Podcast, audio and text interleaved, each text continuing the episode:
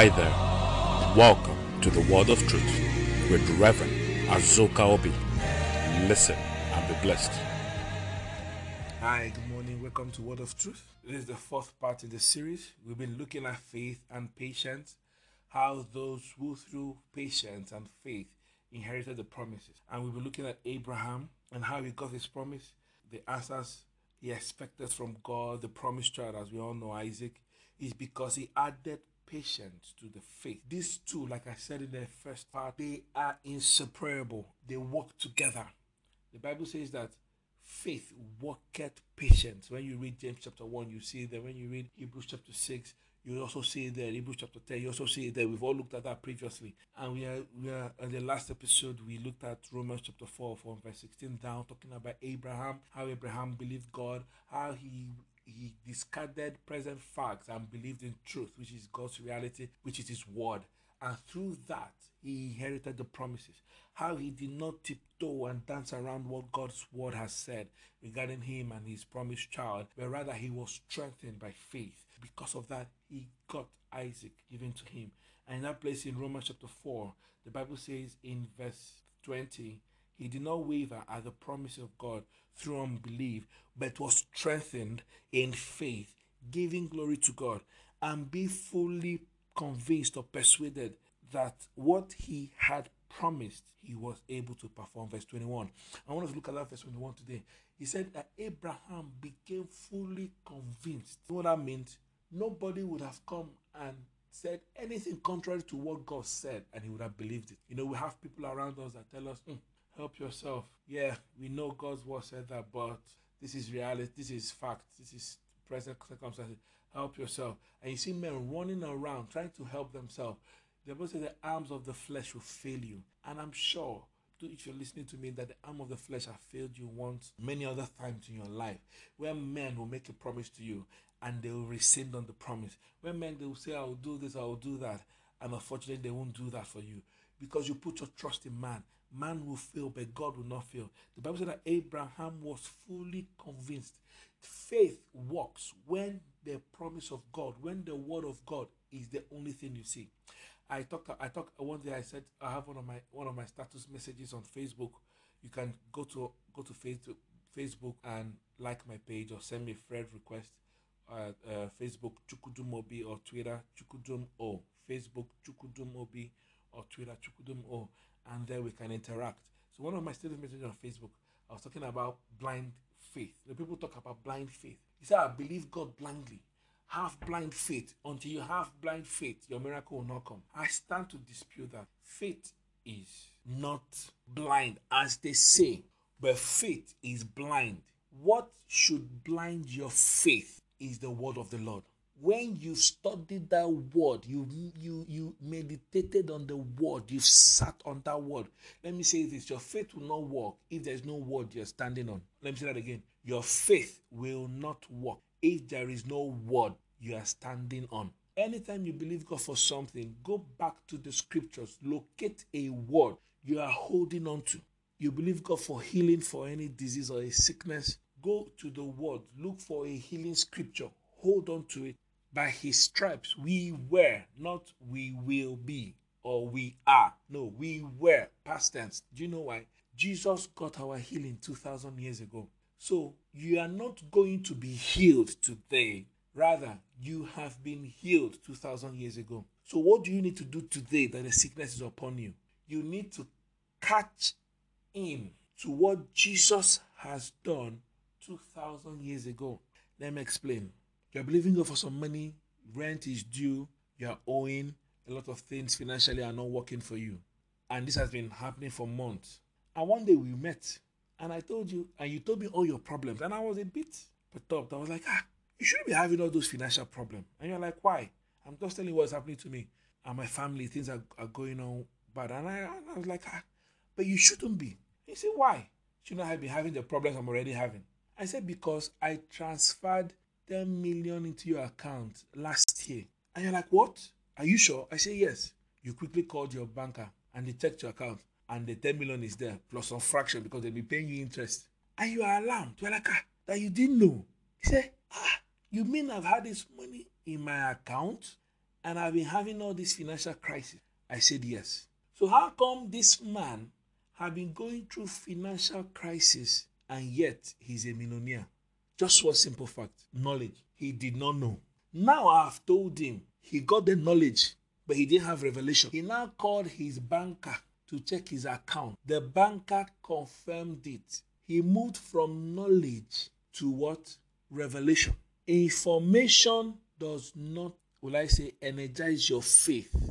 Revelation does. I paid the money. I told him I paid the money. He had information that I paid the money. He had knowledge that I paid the money. But there was no revelation. If there was a revelation at the time I told him that he would not have need to call the banker, he would have rushed to the closest ATM machine. Why he called his banker was to be sure that I was not lying. So when the banker confirmed, information moved to revelation. Do you know what he did immediately? He ran to the next ATM and withdrew money. What am I saying? Information does not kickstart action, revelation does. Because anytime you walk in faith, you must take what we call a corresponding action. Let me say that again. Anytime there is faith, there is corresponding action. Anytime there is no corresponding action, there is no faith. The woman, formerly with the issue of blood, said something. I will touch but the hem of his garment. Uh, she said, If only I touch the hem of his garment. She said that after the Bible recorded that she has heard many things about Christ, probably met people that have gotten their miracle. When she was filled with hearing and the knowledge and seeing people, she stepped into revelation. It was time for action. She said, I will push through that press. And if I can only touch the hem of his garment, she named her miracle. I will be whole. That's what she said. And she pushed through the press. The Bible said there are people thronging Jesus. Many people all around him, following him, thronging him. So there was no way a woman with the issue of blood, smelly, could make it through that crowd. When I visualize this, I see her crawling on the floor, trying to go through in between legs and feet. Then she got to where Jesus was. She just touched his garment. And the Bible says, immediately virtue left Jesus. Meanwhile, everyone thronging Christ at that moment had one need they wanted Jesus to meet. None of them making contact with him got the miracle. But a woman that was acting based on revelation, because revelation releases the force of faith. It is that revelation that is like is like um it's like the gunpowder behind the bullet. When you fire your gun, the hammer hits the back of the bullet. There's an explosion by the gunpowder. It is that explosion that propels the bullet at a high velocity. That same way, that gunpowder is revelation. When it dawns on you, you act based on that revelation. The action is the hammer hitting the revelation, which is the gunpowder. The bullet is released, which is faith, and it hits the target, which is your need. So it works. That's the way it that, that's the way it works. And when you are functioning with faith, you have need to be patient. Patience, patience is also a force. The Bible says, and being fully convinced, Romans 8, verse 21, that he is that what he had promised, he was able to perform. And the Bible says, verse 22, and therefore it was accounted to him for righteousness. Wow, wow, wow, wow. There's something I want to read for you. And we're going to end this series here. The next chapter, Romans chapter 5. I'm going to read the message translation. Verse 1 says, By entering through faith into what God has always wanted to do for us, can only get what God has always wanted to do for you, which is your miracle, only through faith. Set us right with Him. He made us His righteousness. So never say, never think that you are not worthy to approach God. You already have been given, imputed, impacted His righteousness. So you are worthy to approach God.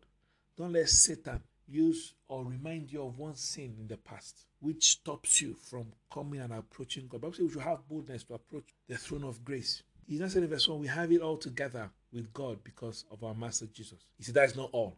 We throw open our doors to God and discover at the same moment that He has already thrown open His door to us. While you're still thinking of going, make, taking that action step of faith, approaching God, Bible says that God is already waiting for you to approach. Wow.